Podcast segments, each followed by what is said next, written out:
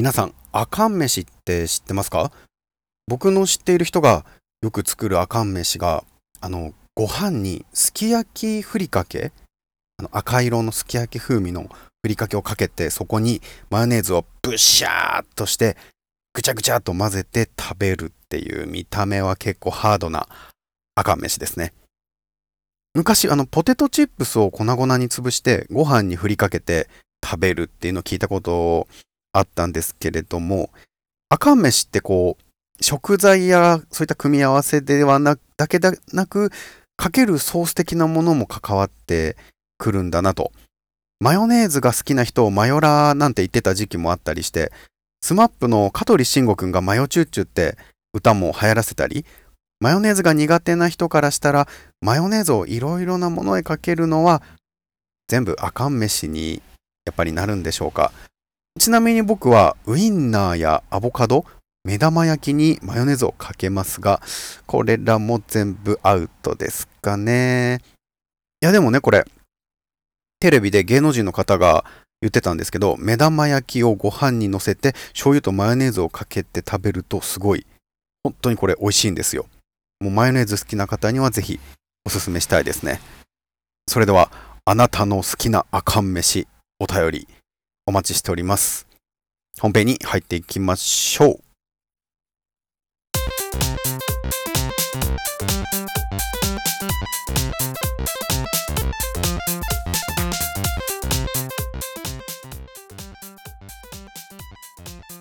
それでは映画ドラマチャンネル始めていきたいと思います。今回ご紹介するのは映画リアル完全なる首長竜の日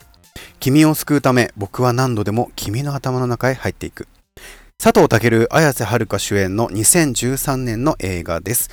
自殺未遂で1年も昏睡状態になっている恋人の綾瀬はるかを助けるためにセンシングという最新医療技術を使用して彼女の意識の中へと入る佐藤健。恋人の頭の中という不思議な世界とセンシングの副作用のせいで現実と仮想が入り乱れながら愛する人を救おうと奮闘する。そして衝撃的な真実にたどり着く様を描く。というあらすじになっております。この主人公の佐藤健がセンシングを行って恋人の綾瀬はるかの頭の中へと初めて入っていくんですけれども漫画家だった彼女はマンションの一室で漫画を描き続けています。連続殺人が起こる話をリアルな描写で描くことで人気を得ている綾瀬はるか。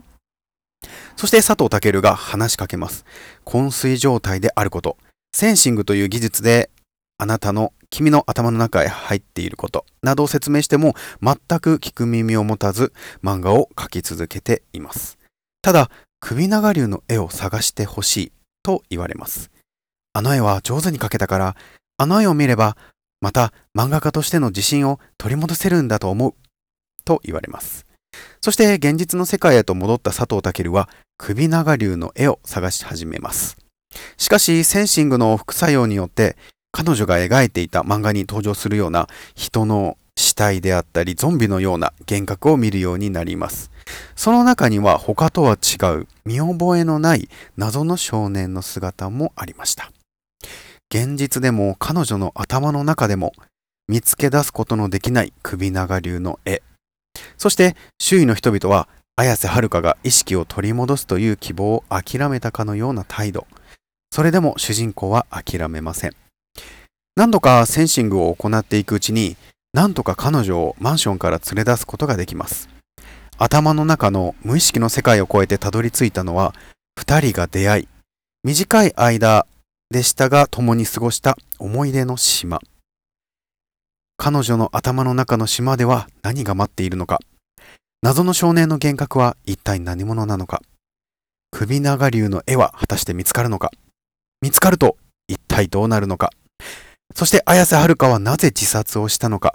佐藤健は愛する綾瀬はるかを助けることができるのか？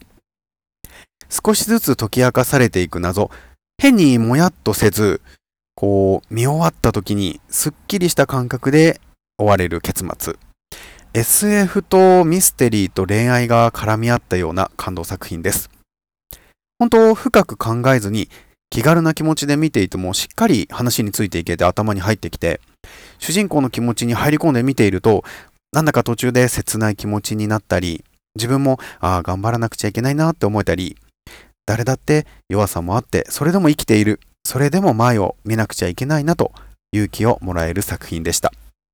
ずっと気になっていたんですけれども、ようやく見ることができました。映画、リアル、完全なる首長流の日、Hulu にて配信しておりますので、ぜひ、えー、シーサーブログの方からリンク飛んでいただいて、Hulu 登録していただいて、ぜひご覧ください。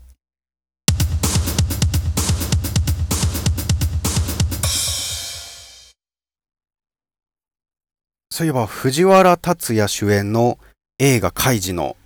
最終章の続編が発表されましたね。こちら、カイジファイナルゲーム。他の出演者の方がですね、福士蒼太くんでしたり、新田真剣佑くん、あと、関水渚さんなど、若手の俳優さん、女優さんが出演されております。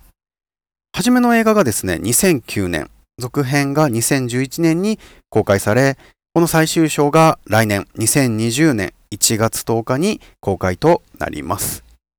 原作者の福本さんがですね、考案した新たな4つのオリジナルのゲームが登場し、そしてオリジナルのストーリーとなっております。すごい、カイジ好きだったんで、福本さんの漫画も結構いろいろ読んだんですけど、なんかこう、心に響くような名言だったりとか、なんだろう、本当生きるということがどれほど大変で、どれほど大事なことか、熱く漫画に、セリフに込められているなと思います。カイジといえばですね、やっぱりあの、藤原竜也さんが演じた主人公のカイジ、そのモノマネがすごい一時流行ってましたよね。うわ床がキンキンに冷えてやがるぜとか。でもあれ実際あの地下労働所にか、あの、監禁？そこに押し込まれた時に、すごいこう、力仕事を終えた後のビール。そのビールを飲んだ時に、キンキンに冷えてやがるぜくわ悪魔的にうめえっていうセリフがなぜか床がキンキンに冷えてるっていうモノマネのせいで床が冷えてるイメージになったみたいですね。でもほんと開示に限らず、なんだろう、名言っていろいろあったんですけど、ネットで調べるとね、その名言集みたいなものが出てくるんですね。いくつかご紹介したいと思うんですけれども、えー、っとですね、どれが一番いいかな？